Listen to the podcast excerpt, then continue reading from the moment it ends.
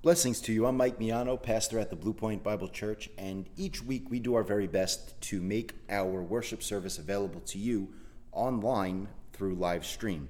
However, due to meeting outside and or technical difficulties, sometimes we are not able to make that worship service available to you. So what I decided to do is each week I'm going to offer up this sort of sermon review and it will be my opportunity of sharing with you uh, as we often refer to you when we pray for those that listen online, our online community.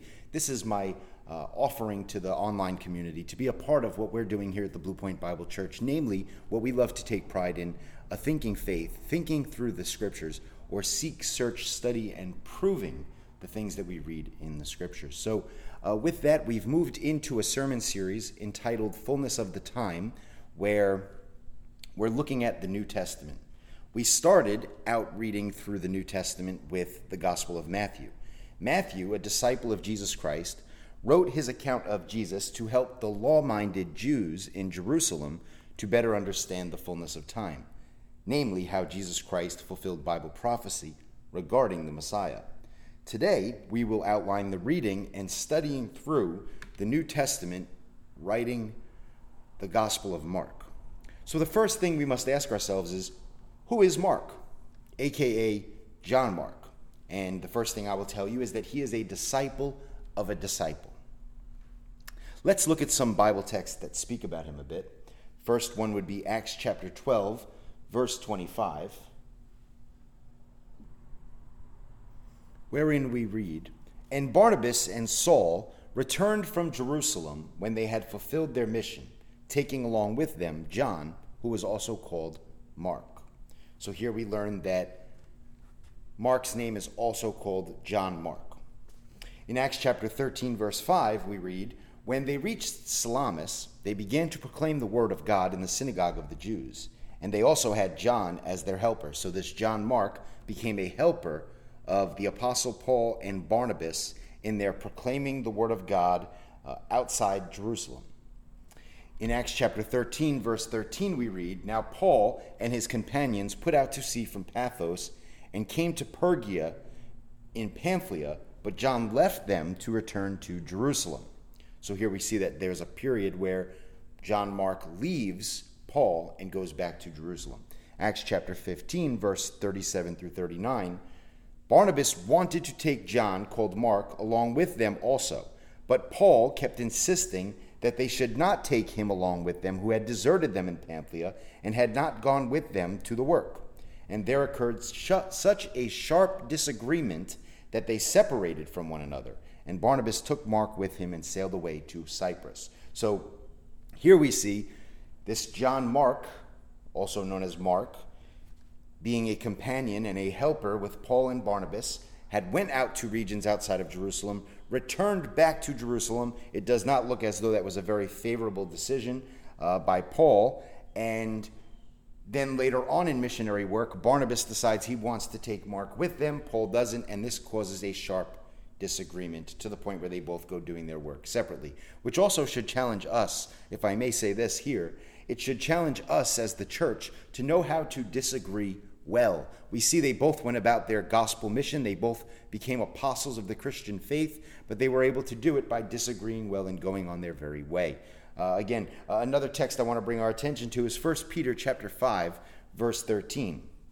Here it says, "She who is in Babylon, chosen together with you, sends you greetings, and so does my son Mark." So now, uh, one thing we need to know is that when Peter writes his writing, he's writing to the scattered saints. So uh, throughout the different regions.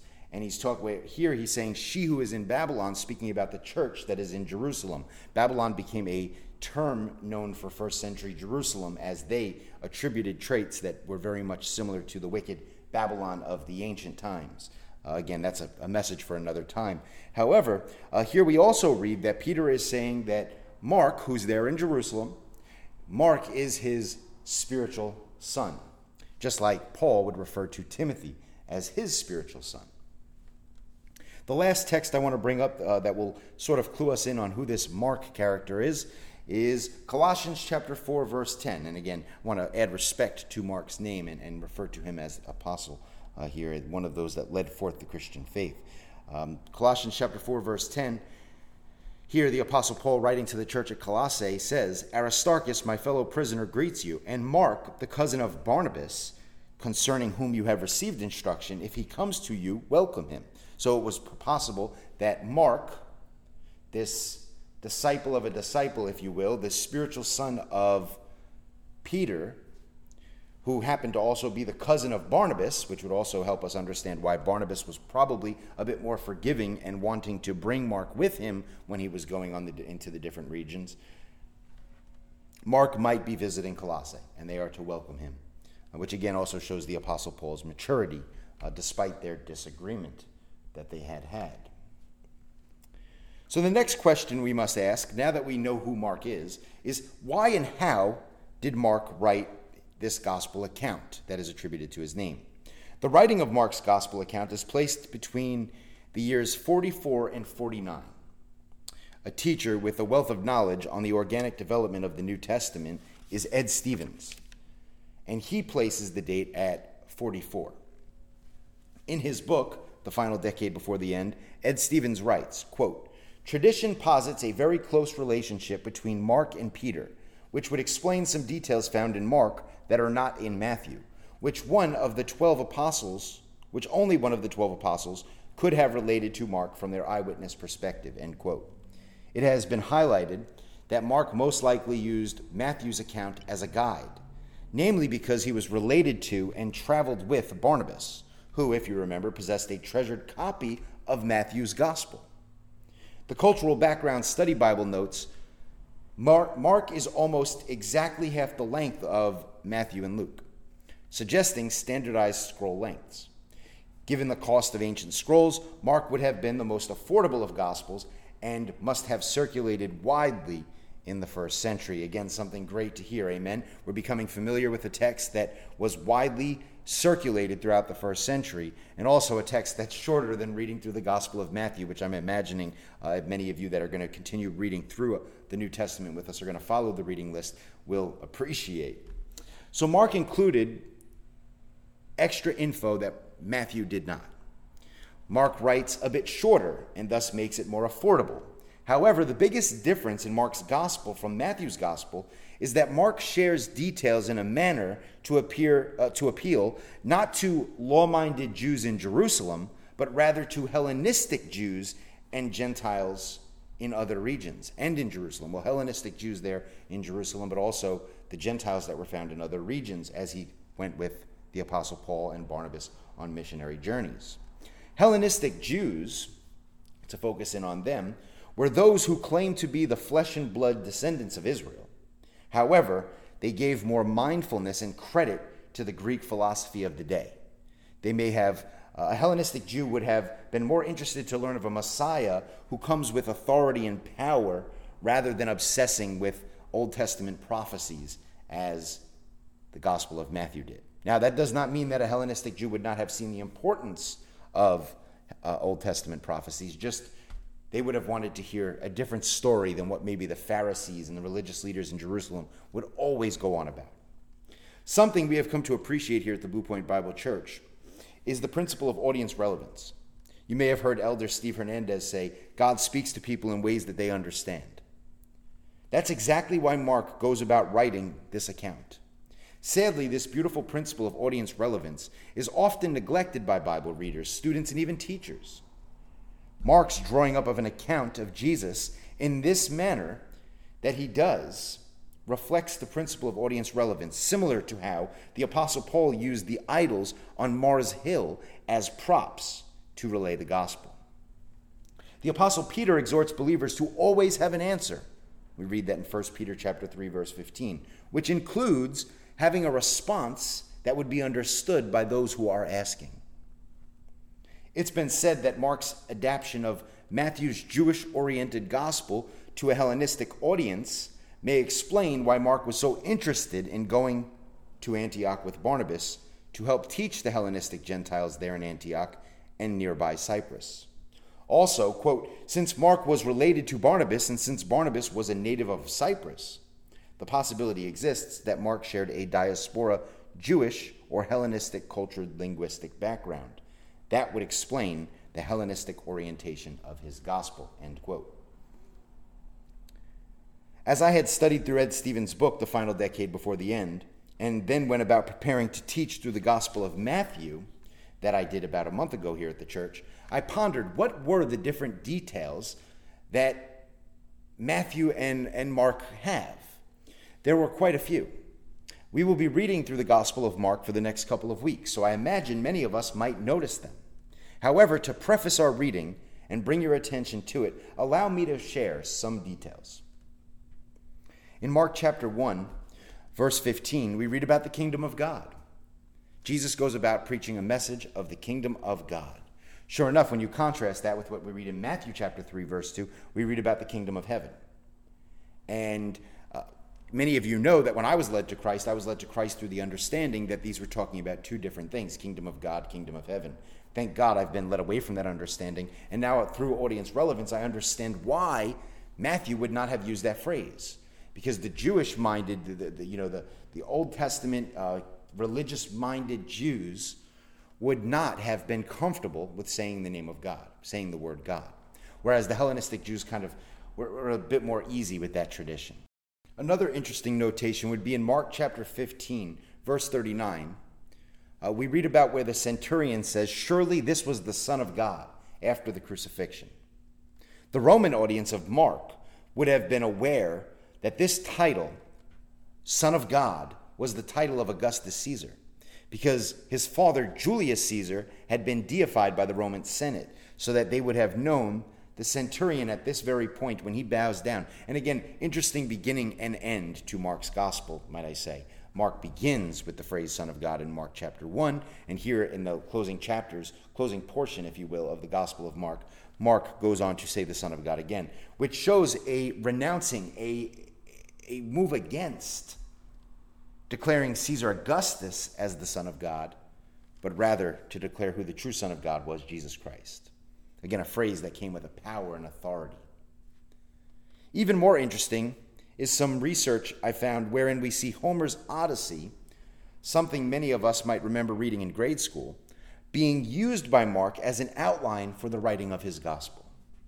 And there's a video, matter of fact, uh, that I had shared here at the church that I want to encourage those of you that are listening to this review here. Uh, if you go to YouTube and you put in Understanding Homer's Odyssey in the search bar, there'll be a video. It's probably about four or five minutes where it leads you in on understanding uh, Homer's Odyssey. It was a TED talk. I'll actually be writing up a blog on my blog site, Miano Gone Wild wordpress.com in weeks to come, where I'll be sharing all the resources that I've been finding as I've been studying through the Gospel of Mark. So, prayerfully, that'll be very beneficial to you. A very first, a first century contemporary spoke of Homer's popularity as follows quote, From the earliest age, children beginning their studies are nursed on Homer's teaching. One might say that while we were still in swathing bands, we sucked from his epics as from fresh milk. He assists the beginner and later the adult in his prime. In no stage of life, from boyhood to old age, do we ever cease to drink from him. So, again, hopefully that quote right there uh, shows you how important Homer's writings were in the first century. Uh, in this Greek culture, Mark being a disciple that had grown up in that Greek culture. In ancient Greece, the method of mimesis is reproduction of a supposed model in art. Regarding this technique, allow me to share a few quotes. It is expedient to imitate whatever has been invented with success. Imitation is the mother of creation. A writer's desire to write can only have come from previous experience of literature, and he'll start by imitating whatever's, whatever he has read. Ancient students learned the skill of writing through this technique of mimesis. The point here is that Mark is not only educated by way of Homer's writings, but he knows that those around him are as well, the Hellenistic Jews and Gentiles.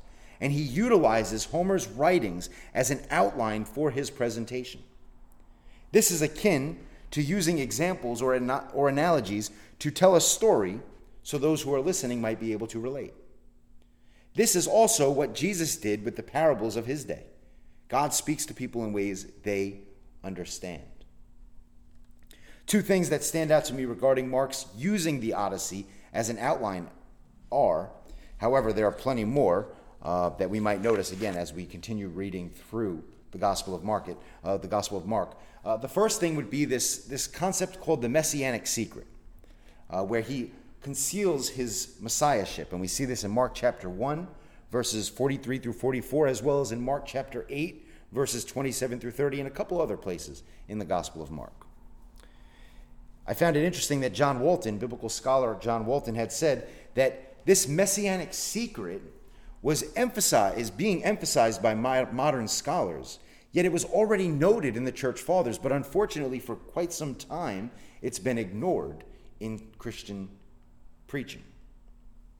What we see here is that Jesus, like Homer's Odysseus in the Odyssey, Jesus is the perpetual guest who conceals who he is because the lesson is, is you should be careful of who, you, who you're treating in such a way. You should be mindful.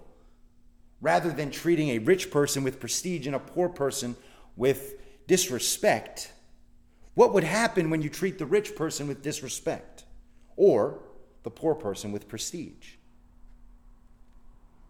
That's why Jesus had said, How you treat me, how you treat the least of these is how you treat me. Jesus focuses on the sick, the poor, the morally and socially marginalized, and others, rather than cultivating the favor of the powerful. This would have been a powerful message to a Hellenistic Jew. They needed to hear that message as a disenfranchised people. They were frowned upon by their, their Jewish brethren that were more law minded, religiously minded, and then, of course, they were frowned upon by the Gentiles because they were still Jews. Another interesting thing that you see that stands out in the Gospel of Mark is this hero's journey. Now, this is a concept that was uh, popularized by Joseph Campbell, and I'm just going to share a quote from him. He says, The hero's journey uh, is when a hero ventures forth from the world of common day into a region of supernatural wonder. Fabulous forces are there encountered, and a decisive victory is won. The hero comes back from his mysterious adventure with the power to bestow boons on his fellow man. Now, again, we see a similarity, but obviously a difference. We know Jesus Christ came from a supernatural supernatural realm, came into the earth, and here dealt with battles that he ultimately overcame, so that they would create a spiritual overcoming uh, for the church. We see the victories. Amen. So, a couple other details that I might mark out would be the mention of the word gospel. As I mentioned before, the phrase Son of God, Son of God is a political phrase.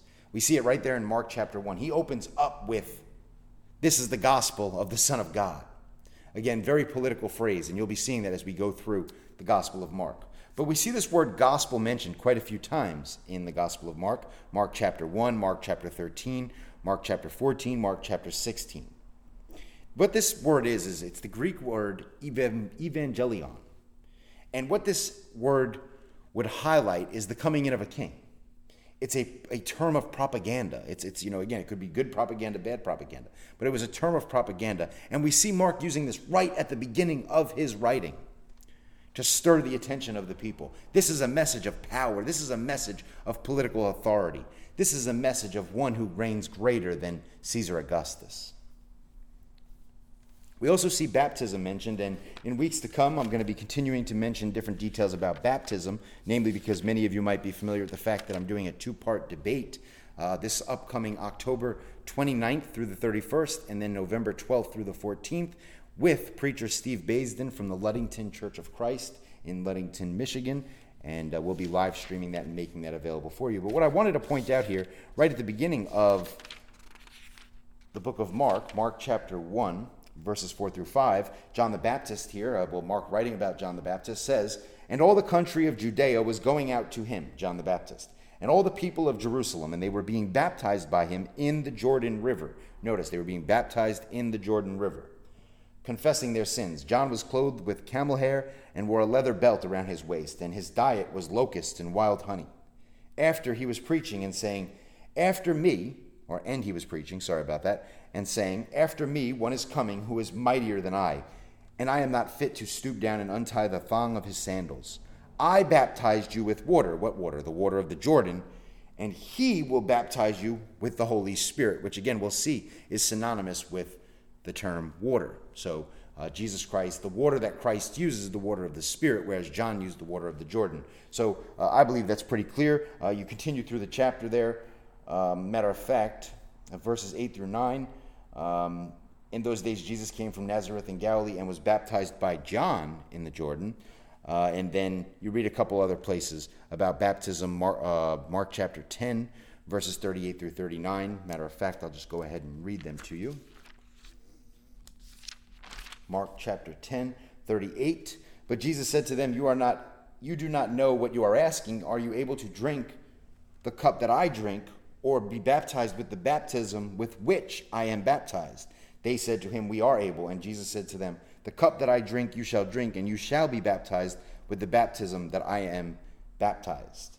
But to sit on my right or my left is not mine to give, but it is for those who, had, who it has been prepared. Uh, what we see here is this term baptism is not talking about water baptism, but rather the fact that they are about to be immersed in persecution and will die for their faith, just like Christ would.